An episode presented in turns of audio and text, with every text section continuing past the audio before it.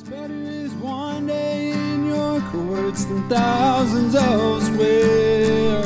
You're listening to an audio teaching from Cross Connection Church Houston. We're a small church located in Pasadena, Texas, and it is our mission to save the lost, equip the saved, serve both the lost and saved, and to send the equipped. To this end, we teach through the Bible on a verse by verse basis, starting at the beginning of a book and working until the end. If you would like to learn more about our church, you can find us at connectedtojesus.org or check us out on Facebook at Cross Connection Church Houston. We pray that this teaching would grow you in the grace and love of Jesus Christ our Lord.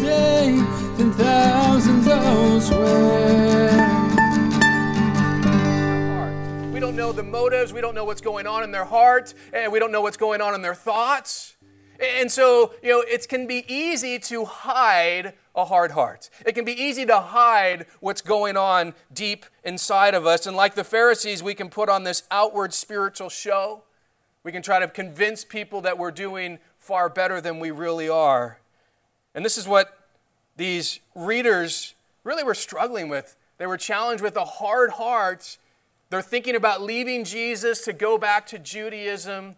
And the author wants them to be quite aware of the fact that Jesus sees all that's happening. So, in light of that, the author is going to share some important things about the Word of God, and he's also going to share with us some important things about God Himself. And the main thing the author is going to want us to know is that God sees everything. He sees our heart, and the Word of God is able to impact and discern and convict and change our heart. And ultimately, all those truths should cause us to be willing to deal with our heart, to deal with that hard heart that we might have, because the best cure to a hard heart is the Word of God and God Himself. And because that is the cure, the verses we're going to look at this morning, the author is going to share four very important things about God's Word, and he's also going to share with us three very important things about God Himself. And all of these things deal with the fact of how God's Word and God Himself sees and is able to impact our heart. So, in these verses we're going to look at this morning, we're going to be challenged with this, challenged with this reality of what God sees and how we should respond to it. And we need to respond the right way, not like the Pharisees trying to pretend we're not struggling with things, trying to hide our, our, our hard heart, but instead to get right with the Lord, to repent of those things, and to reveal to Him how we're doing. And we're going to finish this morning with Jaime coming up, and he's going to share his testimony, and we're just going to get to see, you know, an example of what God is able to do in a person's life, and I'm sure we'll all be encouraged by that as well. And so let's start by looking at the four things the author tells us about the Word of God and what it does in our heart and in our life. In verse 12 says this For the Word of God is living and powerful and sharper than any two edged sword, piercing even to the division of soul and spirit and of joints and marrow, and is a discerner of the thoughts and intents of the heart. The first thing the author reveals to us about the Word of God is that the Word of God is living. For the Word of God is a living Word. The Greek word translated living means to be full of life as opposed to death. So the author is telling us the Word of God is alive, it's not dead. Now, you talk to a lot of people in our world today, especially those who are atheists, and, and they just have this concept of this is just a dead book, a, a useless book, a, a book that's ancient, a book that has no relevance to life today. And that's their view of it, but we need to understand that view is completely wrong. God's Word is living, and there's not any other book like it. You know, if you go into the largest libraries today, you'll see thousands and thousands of books, but there's only going to be one book, if the Bible is there, that is living. Only one book that we're going to see can do what the Bible does for a person's life. Now, the Word of God is living because it comes from the eternal living God who never dies. And since God is eternal and living and never dies, his word is also eternal and living and never dies. Isaiah chapter 40, verse 8 says, The grass withers, the flower fades, but the word of our God stands forever. God's word is living because it comes from a living God who never dies. And it's also living because God is the author of life, and his living word imparts life. Since God's the author of life and he has you know, given us his word, his word imparts life to people. And it really imparts life in two different ways. First, it imparts new life to spiritually dead sinners. 1 Peter 1:23 tells us this: For you have been born again not of corruptible seed but incorruptible through the word of God which lives and abides forever. We have been born again. We've been given this spiritual life through the living Word of God. It's the Word of God that declares the gospel message that saves us, that takes us from death into life. And so, if you want a spiritually dead sinner to have spiritual life, then guess what? You got to share with them the Word of God. Because within the Word of God is the one message that will bring salvation, which is the gospel. Philip Newton wrote this You will miss the breath of the English language if you fail to read Chaucer or Shakespeare. You will miss the probing of human emotion if you fail to read Tennyson or Browning. You will miss the rich insights of history if you fail to read Gibbons or Johnson. But if you fail to read the Bible, if you fail to listen to its words, then you will miss the only truth that can carry you through life and into eternity. It's only the Word of God that has the message of life, the message of salvation, the message that this world desperately needs to hear. So, God's living word, it imparts new life to spiritually dead sinners. You know, right before World War II, there was this uh, cannibal tribe that a missionary came to and shared the gospel, and this tribe, you know, stopped eating each other and, and became Christians. And he gave this tribe a Bible. And uh, during the war, you know, an American soldier came, and this tribe encountered this American soldier, and they bring out their, their Bible, this thing that they were just held as so precious. And the American soldier says to this gentleman, We have outgrown that sort of thing. The man smiles back and said, It's a good thing we haven't. If it weren't for this book, you would have been a meal by now. So, the first way that God's living word imparts life is it imparts new life to spiritually dead sinners. But the second way that God's word imparts life is it imparts renewed life to spiritually dry saints. You know, for those of us who have been saved for any given time, you've probably gone through a time where it's just dry spiritually. You know, that, that happens to us. And, and in those spiritually dry times, God uses His living word to renew us and to revive us and to bring us back to that place of bearing spiritual fruit. One of my favorite chapters in the Bible is Psalm 119. It's all about the Word of God and, and over and over again, the author talks about the fact that this word revives him, the word of God renews his life. Here are a couple examples. Psalm 119, 25 says, My soul clings to the dust. Revive me according to your word. Psalm 119, 50, This is my comfort in my affliction, for your word has given me life. You know, if you're going through a spiritually dry season in your life right now, the thing that you need the most is the Word of God to get into the Word, to study the Word, to allow the Word of God to revive you, to restore you, to help you just bear that spiritual fruit once again in your life. So, the first thing that the author tells us about God's Word is it's living. The second thing the author tells us about the Word of God is that it is powerful. For the Word of God is living and powerful.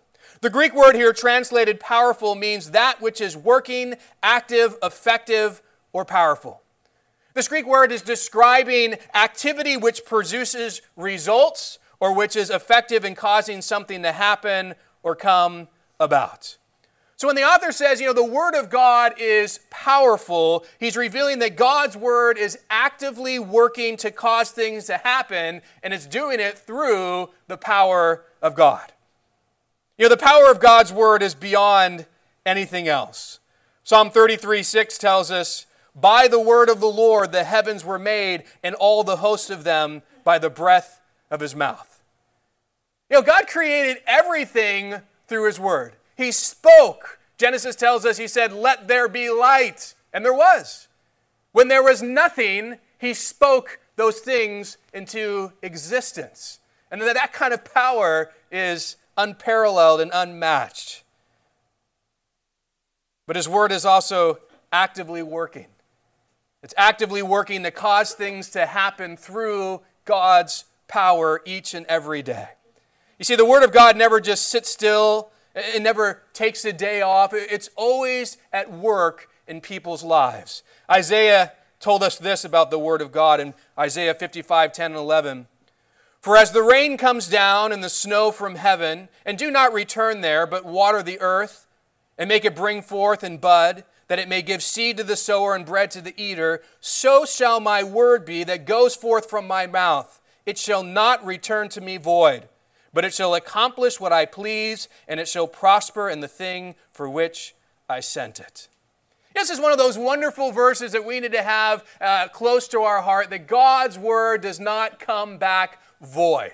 You know, sometimes we think, you know, is it worth it sharing it? Is it worth it reading it? Yes, it's always going to do what God desires it to do. It never comes back void. It never doesn't accomplish what God wants it to accomplish. And so when you're studying the Word of God for yourself or when you're sharing it with others, it's going to actively work in you and it's going to actively work in those that you share it with. It's never a waste of time. It always is going to come back in the way that it should. So, the first thing the author tells us about the Word of God, it's living. The second thing is it's powerful. And the third thing is it's piercing. We're told, For the Word of God is sharper than any two edged sword, piercing even to the division of soul and spirit and of joints and marrow. Now, what the author wants us to understand, he gives some examples here, is that God's Word is like a sharp two edged sword that can pierce deep inside of us. It has this ability to penetrate our lives so deeply that it can pierce even to the division of soul and spirit and joints and marrow. And these illustrations are saying, like, with a physical sword, this two edged sword, if you were pierced with that, it could literally strike and, and, and uh, divide joints and marrow. But the spiritual sword is far more important because it divides the soul and the spirit. It has this ability to penetrate the deepest part of our spiritual be- being, to really reveal to us what's truly going on in our soul and our spirit and our heart. You know, a physical sword, it stabs living people with the purpose of making them dead. The spiritual sword of God, it stabs spiritually dead people with the purpose of making them spiritually alive. And it stabs spiritually alive people to cut out sin that ultimately brings spiritual deadness. So, this two edged sword of God, it pierces deeply into the human heart, ultimately to do surgery on us. Steve Lawson wrote this The Bible is the sharpest weapon of any arsenal in the world. It's sharper than any surgeon's scalpel. It is two edged. There is no blunt side. Every book in the Bible is razor sharp. Every chapter is razor sharp. Every verse is razor sharp. Every word can cut deeply. There is no a dull verse in the Bible. There's not a blunt chapter in the entire book. And because it's two edged, it cuts both ways. It both comforts the afflicted and afflicts the comfortable. It both tears down and builds up. It both convicts and converts. It has both bad news and good news. It both saves and it damns. It both heals and it hardens. It both makes alive and it puts to death. The Bible will cut you. If you read it, you study it, it's going to cut you because it's going to reveal sin in your life. And so when you're reading your Bible or you're listening to someone teach the Bible and your conscience is pricked and there's this, ow! Don't harden your heart to that. God's wanting you to see here's a problem, here's something that needs to get rid out of your life. Now, it's important to note the purpose of God's word in cutting us is to bring healing, not to leave us wounded. God's just not trying to stab us over and over to say, oh, I just want to wound my, my sheep, wound my children. No, I want to bring healing. I'm stabbing you to cut out the cancer of sin. Because if that's left in your life, it's going to destroy you. And so I'm cutting you in order to bring healing to your life.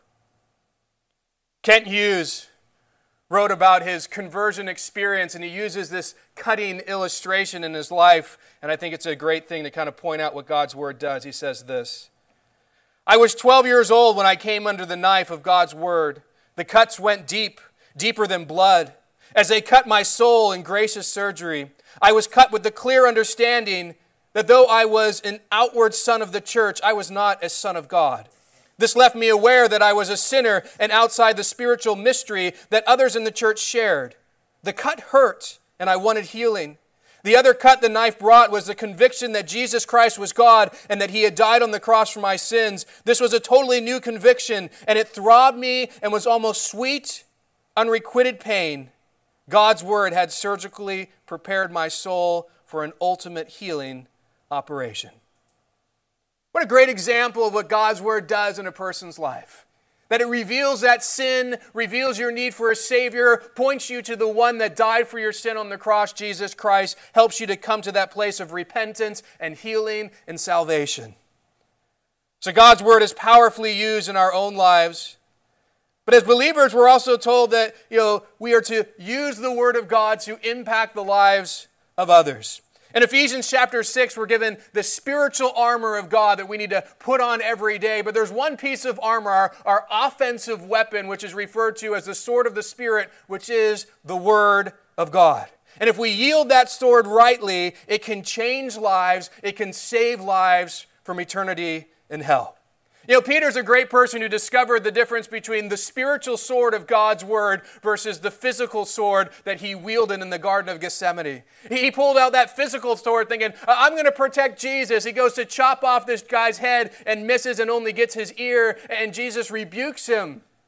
But then after the day of Pentecost, Peter, using the sword of the Spirit, the word of God, preaches the gospel, shares an amazing message to a huge crowd of people that were gathered. And it's interesting that after he's done giving that message, notes what the people say. Note what happens in their life and in their heart when the Word of God is proclaimed to them. We're told it in Acts chapter 2, verse 37 and 38. It says this Now, when they heard this, they were cut to the heart and said to Peter and the rest of the apostles, Men and brethren, what shall we do?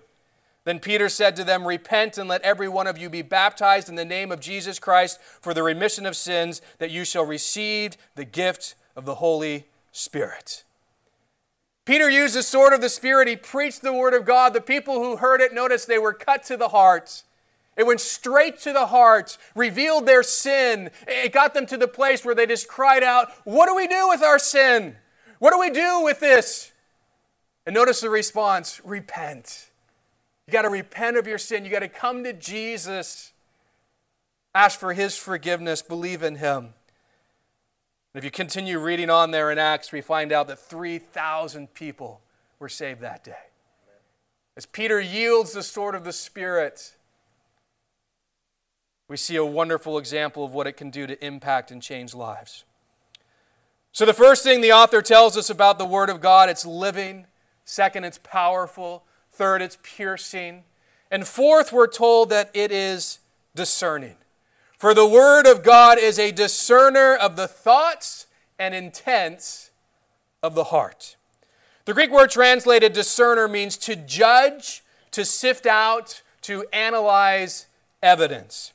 Now, a judge, if you were to sit before him, he could sift out, he could, you know, analyze the, the facts and the evidence that people could see. You know, things that you did if you were on trial, things that you said, or things that you didn't do, or things that other people did. You know, the judge could see all those outward actions, all those words that were used, and he could place judgment with that information. But you know what? The judge would never know the motive of the heart. He wouldn't know what people were thinking because we can't see that. And so the judge is limited to only the outward stuff that he's able to see. But here we're told, you know what? The Word of God is far deeper is far more impactful, can do more than even a judge that we stand before today because it's able to analyze the thoughts and intents of our heart. Gets to see the motives, the intentions, what we're thinking.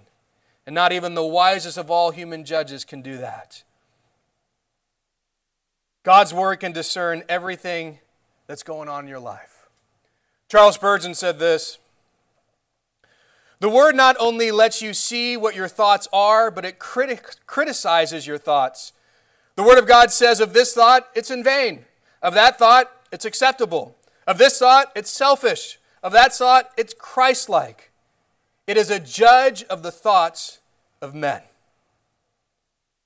Now, it's really important for us to recognize the importance of the fact that God's Word sees our heart for what it is, that it discerns our heart for what's truly happening. And the reason why that's so important is because the Bible reveals something about our heart that we need to be aware of, because a lot of people are led by their heart when they shouldn't be. Because biblically, that's not a wise thing to be led by. Notice what Jeremiah 17 9 tells us the heart is deceitful above all things and desperately wicked. Who can know it? You don't want to be led by your heart. Why? It's deceitful. It can deceive even you. It's wicked. Who can know their hearts? Well, there's only one God. And His Word is something that speaks directly to your heart. And so, since our hearts are deceitful, since they can deceive us, we are in desperate need of God's word to reveal what our heart is really doing, what's really going on in us. Because oftentimes, as believers, we want to do what's right. We want to follow the Lord. And there are times when we truly are ignorant to some of the sin in our life, truly ignorant to some of the things in our life that shouldn't be there because our heart has even deceived us. And so the Word of God just opens us up does that surgery reveals hey this is a problem this needs to be addressed and sometimes it's a shock like i didn't even know that was there i didn't even see that but god's word reveals it so that we'll deal with it david he had a share of sin that he tried to hide from the lord but he understood he understood that god can see everything notice what the word of god did in david's life psalm 139 23 and 24 Search me, O God, and know my heart. Try me and know my anxieties, and see if there is any wicked way in me. What a great prayer. What a great thing. Lord, you know what's really going on in me. I want you to examine my heart. I want you to see if there's any wicked way in me, because if there is, I want to deal with it. If there is, I want to address it. If there is, I want to get right with you in it.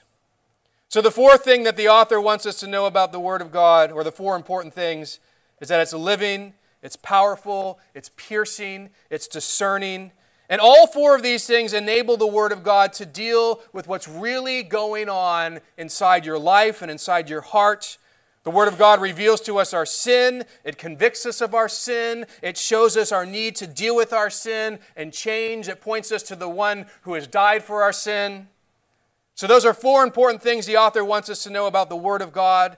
But he also wants us to know three things about God Himself.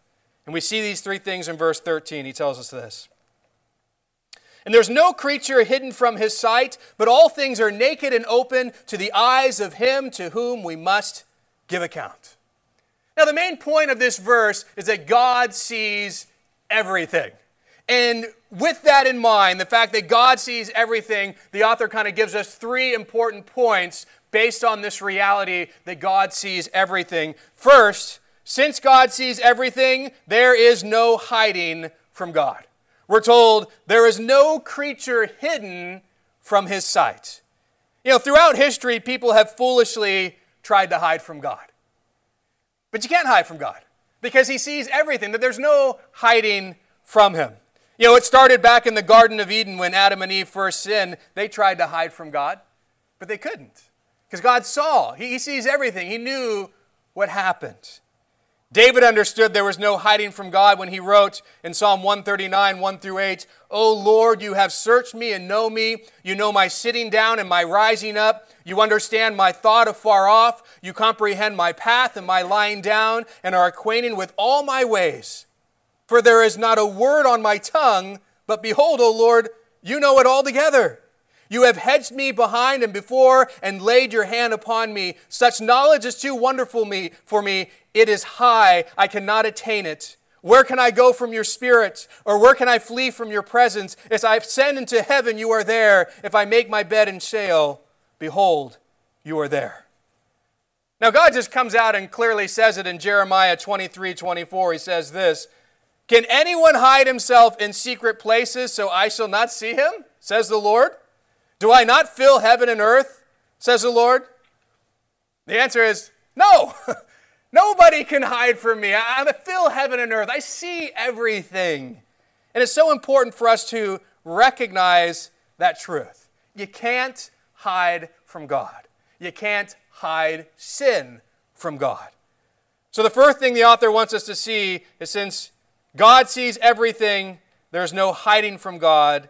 And the second thing is since God sees everything, there's no covering yourself from God.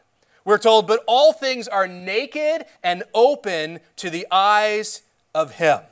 Now, the Greek word translated naked just means without clothes.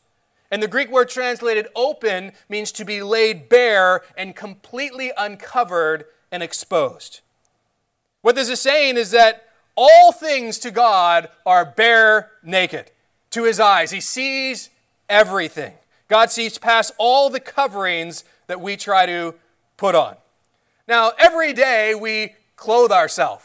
We cover ourselves before we leave the house. We don't go out naked. We don't want people to see us naked, and usually we're horrified by the thought of being naked in public. I'm sure that maybe some of you have had that horrible dream, and maybe it was like standing in front of a class or, or being somewhere where you're naked in public, and you wake up from that dream, and there's this relief of, oh, good, I'm glad that that was just a dream and that wasn't a reality. But you know what? When it comes to God, our bare nakedness, it's not a dream, it is a reality. We are bare naked, completely exposed before God. Now, the idea of being laid bare and fully exposed, it, goes actually beyond the idea of being just naked. You see, if you look at someone naked, their sin, uh, skin still covers them from being able to see inside of their body. Now, today we have you know, amazing medical equipment like x rays and um, MRIs and CT scans, and you know, those machines enable you to see past the skin and see inside the body.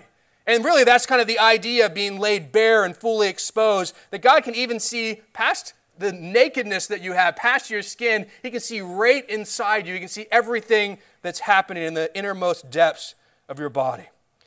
And the point the author is trying to make is you can't cover yourself.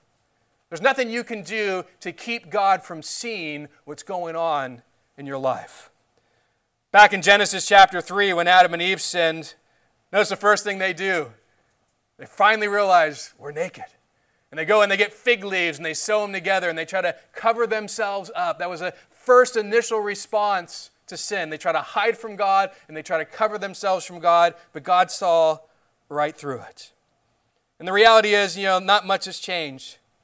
When we sin, we, we often try to cover it up. We don't want people to see it. We do all we can to try to hide it. When David committed adultery, he tried to cover it up. He had the husband of Bathsheba, the woman he committed adultery with, the husband's name was Uriah. He had him killed. And he thought, great. Now the baby that you know I'm going to have with Bathsheba, no one's going to know that it's mine because the husband's dead and I've taken her on as wife. And you know what? It worked among the nation of Israel. The nation of Israel, they didn't know. They thought, oh, what a great king. Here's a woman who lost her husband in battle, and David takes her on as a wife. He's so wonderful. He covered it up, they didn't see, but you know what? He didn't deceive God. God saw exactly what was going on, and God brought that to David. And David had to suffer the consequences of it. Numbers 32 23 says something very important for us to remember. Be sure your sin will find you out. Since we can't cover up our sin from God, since He sees everything, we need to realize hey, it's going to find us out.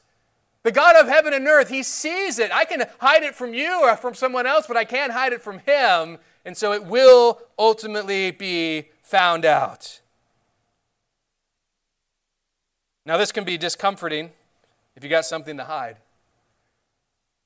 This message is not a very pleasant one if you're trying to hide sin. Well, God can see it, His word convicts. Yeah, but you know what? If you're willing to come clean, if you're saying, you know what, I don't want to hide anymore, it can be a very comforting truth.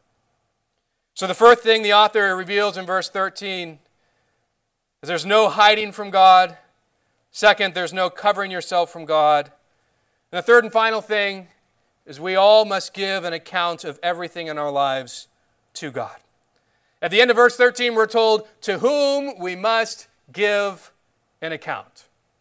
This Greek word here translated account means to give an answer or explanation in reference to judgment.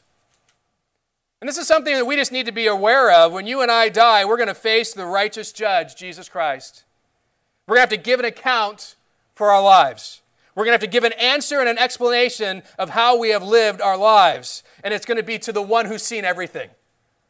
You know, we see people today and we get kind of annoyed that some of them aren't held to the same standard or level in a court of law, and they might be able to deceive a judge that doesn't know everything that's happening. But you know what? We're going to stand before a judge who knows it all, who sees it all, who knows everything, every thought, every action, every word, everything we've ever done. We're going to stand before that judge. And the important thing to understand is how God responds how he responds to our life and the sin that we've committed is all based on whether or not we have placed our faith in Jesus Christ. The wonderful news is if you place your faith in Jesus, every sinful thought and action and motive, all that we've ever done, God is going to forgive. Revelation chapter 20 paints this wonderful picture of the fact that when we stand before the judgment seat of Christ, we're going to have book after book after book of all the things that we ever thought that were sinful, of all the things that we ever did that were sinful, of all the things we ever said that were sinful. And that's what we're supposed to be judged by. But then there's another book, the book of life. And for those who have placed their faith in Jesus Christ, their name is written in the book of life. And Jesus says, you know what? You can just get rid of these books. You can get rid of all this record of, of sin because you know what? Jesus paid for that sin, and so you're forgiven and you can be with me in heaven. But you know what? If you have not placed your faith in Jesus, then every sinful thought and action and motive of everything you ever done, all those books that have recorded since the day you were born to now, and to the day you die, you will be judged by God for that. You see, God sees everything in our life.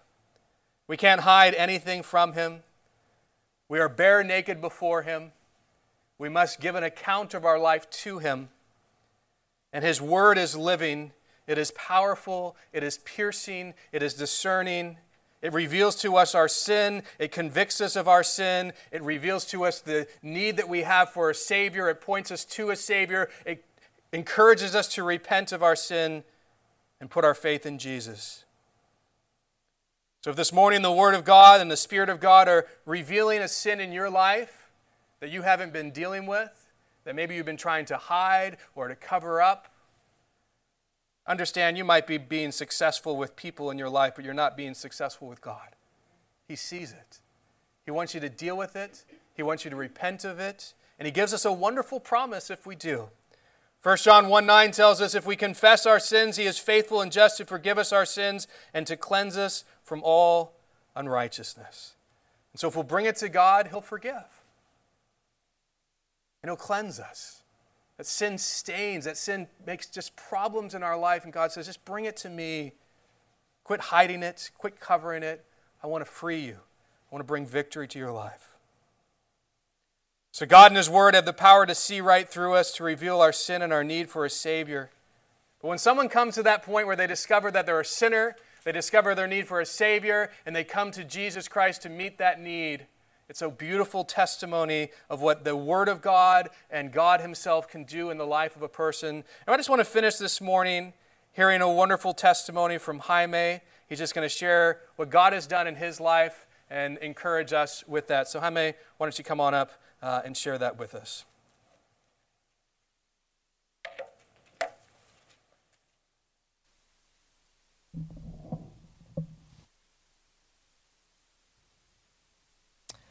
Well, good morning. Matthew told me I had 60 minutes, so so I set my timer for 60 minutes.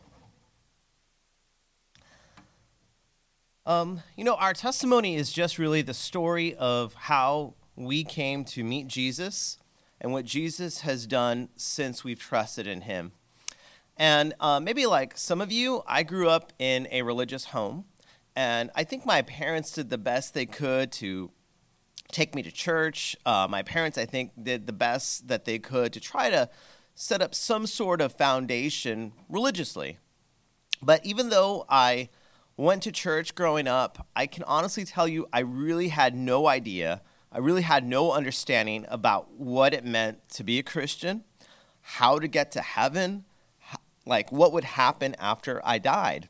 I really had no idea. And I think that, you know, when I had honest questions, I, I would ask my parents, and sometimes they would be able to give me some answers, and other times I think my parents, you know, just they didn't know either. And so, you know, I grew up in this religious home, and I didn't have necessarily all the answers that I wanted. And also, at some point, I just really started wanting to follow the things that I was interested in because there was other competing influences. You know, as I grew older and I, I went into high school, um, I grew up in El Paso, Texas, and I grew up on the border.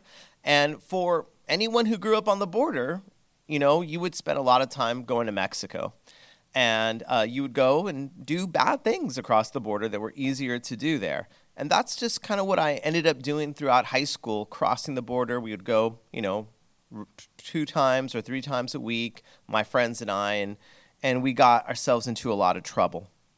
You know, I came to a place in my life that I decided that I didn't want to feel alone anymore because I had felt alone. You know, I may not have ever said it out loud, but I would say a lot of my time in middle school and in high school, I really just felt alone. You know, I felt like I didn't make all the connections that I wish I could have made with people. Um, I I was quietly quietly alone, you know.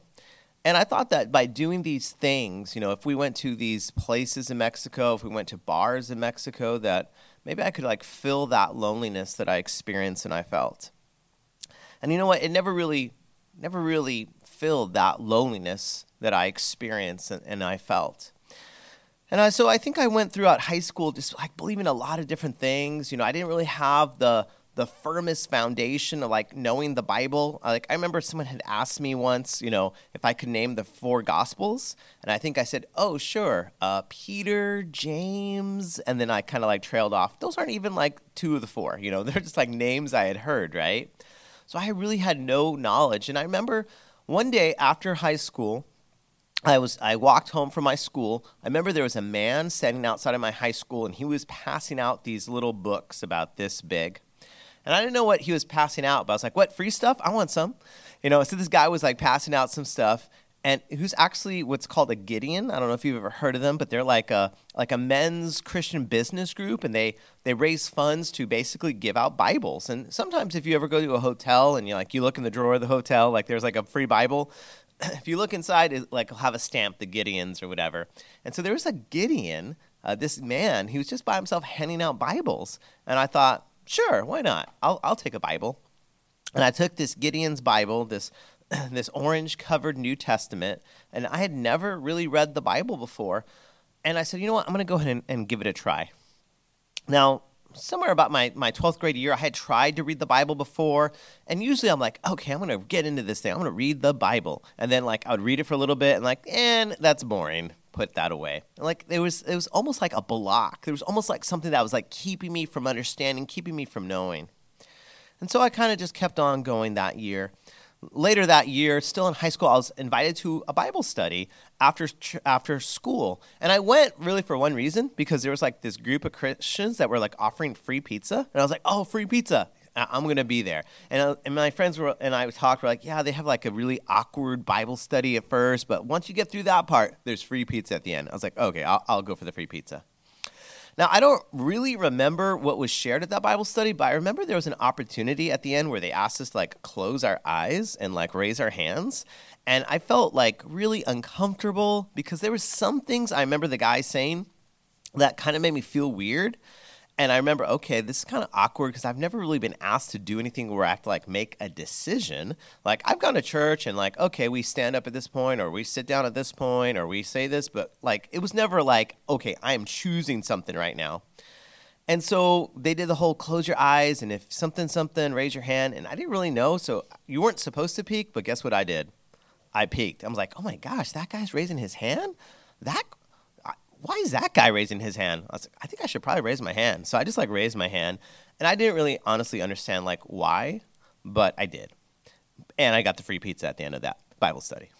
So after that, like you know, nothing really changed. Honestly, you know, I went to this thing, I raised my hand, and nothing really changed. But as I went on to college, you know, I still had that same of all the things I decided. I moved from El Paso to Austin, and like my mom told me, I can take two bags of stuff, you know, because I'm going going away. I'm going a long way, and for whatever reason, one of the things I put in those two bags of stuff was that that New Testament, and I, I don't really know why, because I definitely wasn't a Christian. Like I think back now, like actually, I flew in my dorm room a, a flag of the Soviet Union. I had a Soviet Union flag in my dorm room, like and like the other book I packed with me was like the Communist Manifesto. Like like I used to like really be into that. And like when I went to college, I went to like socialist meetings and stuff like that.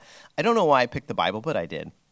And the more I read the Bible, I, I, there's something that happened to me I can't explain. I kept wanting to read this book. Like, I could not explain to you why. Like, I would start highlighting in it and reading it, and I didn't understand it, but it was something I cannot explain. There was a time I had tried reading the Bible and I stopped, I couldn't get it. There was something that was happening, I couldn't stop reading the Bible. And I wish I could tell you that someone came to me and told me the gospel. I wish I could tell you that, oh, I had a friend who asked me if I knew. No one ever did. But somewhere 19, either in the fall of 1996 or the spring of 97, I trusted Jesus as my Lord and Savior. I, I said, you are the one who will make sure I'm never going to feel alone again. You are the one who's going to be really the answer. It's not going to be communism or like the Soviet Union or or or going to bars. It's really going to be you. I mean, I read the life of this man Jesus and I never read anyone's life like this man before. I mean, this was a man who knew what it felt like to be like abandoned. This was a man who knew what it felt like to be in a garden all alone and, and wanting to count on your friends to be there and be by your side. And, and his friends were like actually asleep when he, he needed them the most. And so Jesus knew what it felt like to be alone, and he was someone I could identify with. And one of the cool things about the Bible is like, you know, in the first book of the Bible, Genesis, God he like makes everything, right? He like makes animals and and and plants. He makes Adam, and the first thing that Jesus that God says is not good, he says he sees Adam is there in the garden and he doesn't have like a partner. And the first thing that God sees that's not good, he says, Man, it's not good that man is alone. And God even knew that about me, that it wasn't good that I was alone. Because I could have people around me and, and friends around me, but apart from a relationship with Jesus Christ, I was still really spiritually alone. And, and that's why he sent like this businessman to my high school to pass out Bibles. I don't know who that guy was. I know I'm going to see him in heaven. And I think that's going to be a really sweet time. It's like, you know what? You're the one, your faithfulness to pass out a Bible. It, it, it's, it was like you were there at that right time. And it wasn't like instant, but that process began when I trusted Jesus Christ, when I realized it wasn't any of the good things I could do because there wasn't a whole bunch.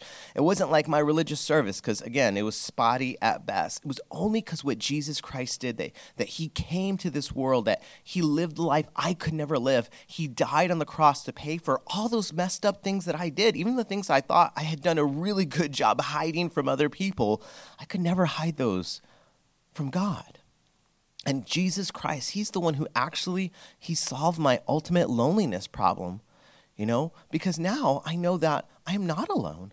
I know that I have a savior. I know that he has he has come into my life in a way that is real and listen, I have no natural explanation for what happened in my life. You know, sometimes people open up the Bible and they have a hard time believing the Bible and they say, "Well, how can you believe God did this? You know, is it really likely that God did that?" And I can tell you, it's not really likely God changed my life. It is not really likely that who I am today is the person that I am. I can't explain what happened apart from that miracles are real and they're happening right now. And, that's just the part of my testimony. And that's actually what we see all throughout the Bible is, is testimonies similar to what I'm telling you right now. This is what happens all the time. You know, Paul the Apostle, when he's describing these types of, of stories of salvation and change, listen to what Paul says in 1 Corinthians chapter 1. He says, Consider your calling, brothers. Not many of you were wise according to worldly standards. Not many of you were powerful. Not many of you were of noble birth. But listen to what the Bible says it says, God chose what is foolish in the world to shame the wise. God chose what is weak in the world to shame the strong. God chose what is low and despised in the world, even things that are not, to bring to nothing the things that are, so that no human being may boast in the presence of God. And what a wonderful thing is like, God's not looking for the best and the brightest necessarily. Uh, God is just looking for people who realize that that they have a loneliness problem, they have a sin problem, they have a separation from God problem. He is searching for those people and he makes salvation as easy as possible. All you have to do is actually just agree with the creator of the universe and say, I, I need your solution to my very real problem. And it's not like, you know, I'm saved today and like, okay, I can't wait my life will begin when I die. That's when heaven begins. That's when things get good. Listen, I have a Savior for today, right now. Like, I am saved and I'm going to heaven. That's like my future is settled. My future is done. I'm going to go to heaven, not because I'm a good person, but because Jesus Christ is my Savior. That's why I'm going to go to heaven. But let me tell you also, my testimony is that Jesus is real and alive and wants to work in your life right now. And I'm going to tell you, Marriage is too hard to do apart without Jesus Christ. Raising children, too hard to do without Jesus Christ. Dealing with the world that we live in, I cannot do it. I am not strong enough to live every morning without Jesus Christ. And you know what the good news is? I don't have to. And the good news is you don't have to either. There's really maybe two groups of us in this room this morning. There's those of us who have trusted Christ, and we need to continually trust in Him for continual encouragement, for more strength and more power, because it never stops. It's never like, okay, well, I'm saved, and like, oh, I've filled up, and I'm never going to have to be filled up ever again. I mean, if you have a car, you fill it up that, that tank once, but you know what? You drive throughout this world, you have to refill that tank. You know what? You're saved, you get filled up, but you know what? We have to continue to be filled up and strengthened again and again and again, and God is willing to supply what we do not have. But there's also another group of us, perhaps in this room, because I don't know everyone in this room. And those are people that maybe you were like me. You went to church from time to time. You attended a Bible study. You may have actually even raised your hand at an event without fully understanding why. Well, if you're in that category and you were like me, you felt alone. You're in that category and you were like me, you tried to solve your alone problems with maybe like religion or like politics or or, you know, sinful behavior. The thing about politics and sinful behavior and all those things, they don't really solve your loneliness problem. They don't fix your sin problem. But the good news is that Jesus does. And the good news is, is like we can actually get that cleared up for you today. You know, I told you, I think maybe a sad part of my testimony, there was not a single person that ever clearly came and gave me a gospel presentation like i wish i could say oh yeah this person they clear now there was people that did for sure push me and encourage me to read the bible. That is true. But no one ever like really sat me down and said this is what the gospel is. Listen this is what the gospel is. You and i we're sinners. We're imperfect. You and I, we deserve to be punished, right? I mean, we know that. It's like instinctive that if you're guilty, you deserve some sort of punishment. But the cool thing is, the Bible says that while we were still sinners, Christ, He died for us. He didn't wait for me to clean up my act. He didn't wait for me to stop being that, that person I was. That He died on the cross while I was still a sinner. Christ died for us. And then something amazing happened. You know what happened? They, they put Jesus on the cross, and three days later, you know what happened to Jesus? The Bible says he rose from the dead. And because Jesus rose from the dead, I know two things about Jesus. I know that this man, this Jesus, is more than a man, he's God. Because who else has the power to conquer sin and death? And if this person is God, I think I can trust him in ways I can trust more, uh, trust in him more than any other person who's ever come. I can trust him with my marriage, with my life, most importantly, with my salvation. And the last question really is how do I get salvation? Because if you would have asked me growing up, I would have said, being a good person. You know, if you would have asked me growing up, I would say, well, my good deeds probably outweigh my bad deeds. If you asked me growing up, I was like, well, I was baptized. You know, and you've probably heard these things. I've talked to people about this question all the time. If you died today and God said, Why should I let you in? What would you say? I don't know what I would say. Um, some people would say. Uh, I've been baptized. I've been good. God knows my heart. Well, I think Pastor Matthew went over a verse that says, Yeah, God knows our heart. And that's part of the problem, you know? like, God knows our heart. And like, we're good sometimes, but you know else what we are sometimes? We're bad. Sometimes we do the right thing, but sometimes we do the right thing for the wrong reason. And so the Bible says it's not about any of those things. It says that we're saved by grace through faith. It's the gift of God. It's not by works, so no one could boast. And for me, one of the most amazing things about Christianity is that of all the religions that have ever been, of all the teachers who have ever taught, there's only one person in all of human history that says salvation is a free gift, and all you have to do is trust the one offering you the gift. That is amazing. You would think of all the hundreds of religions that, you know, maybe there'd be at least one other religion that says heaven is free. Maybe there'd be like one other religious teacher who said it's a free gift. But I promise you, you cannot study, you cannot find any other religion, any other way that says salvation is a free gift and all you have to do is trust the one giving it. I trusted the one who gave that free gift. And again, I wish I could tell you it was August 1st. I don't know, but I do know in the year 1996, the year 1997, my life changed and it's never been the same.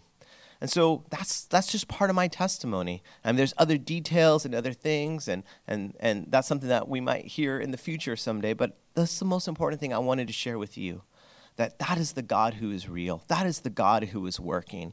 And there's people that you know maybe are like me.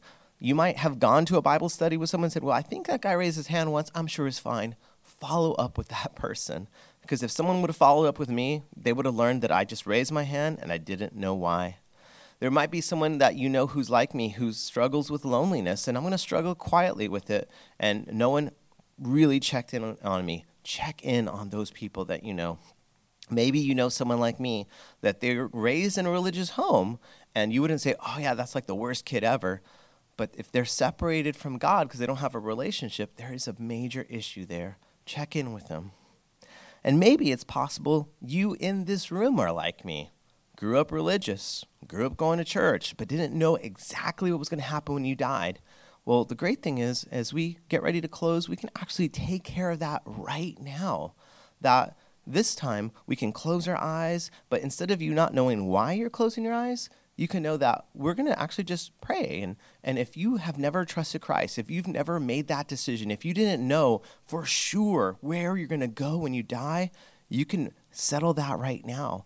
Because what we'll do in just a minute is we'll pray and we'll just thank God for this time. We'll thank God for, for, for saving people, saving people like me. And if you've never felt sure that you knew what was going to happen to you when you die, right now as the Holy Spirit is here. The Holy Spirit's real. The Bible says it's like a sword so sharp and so real. You're feeling something that you haven't really felt or understood before.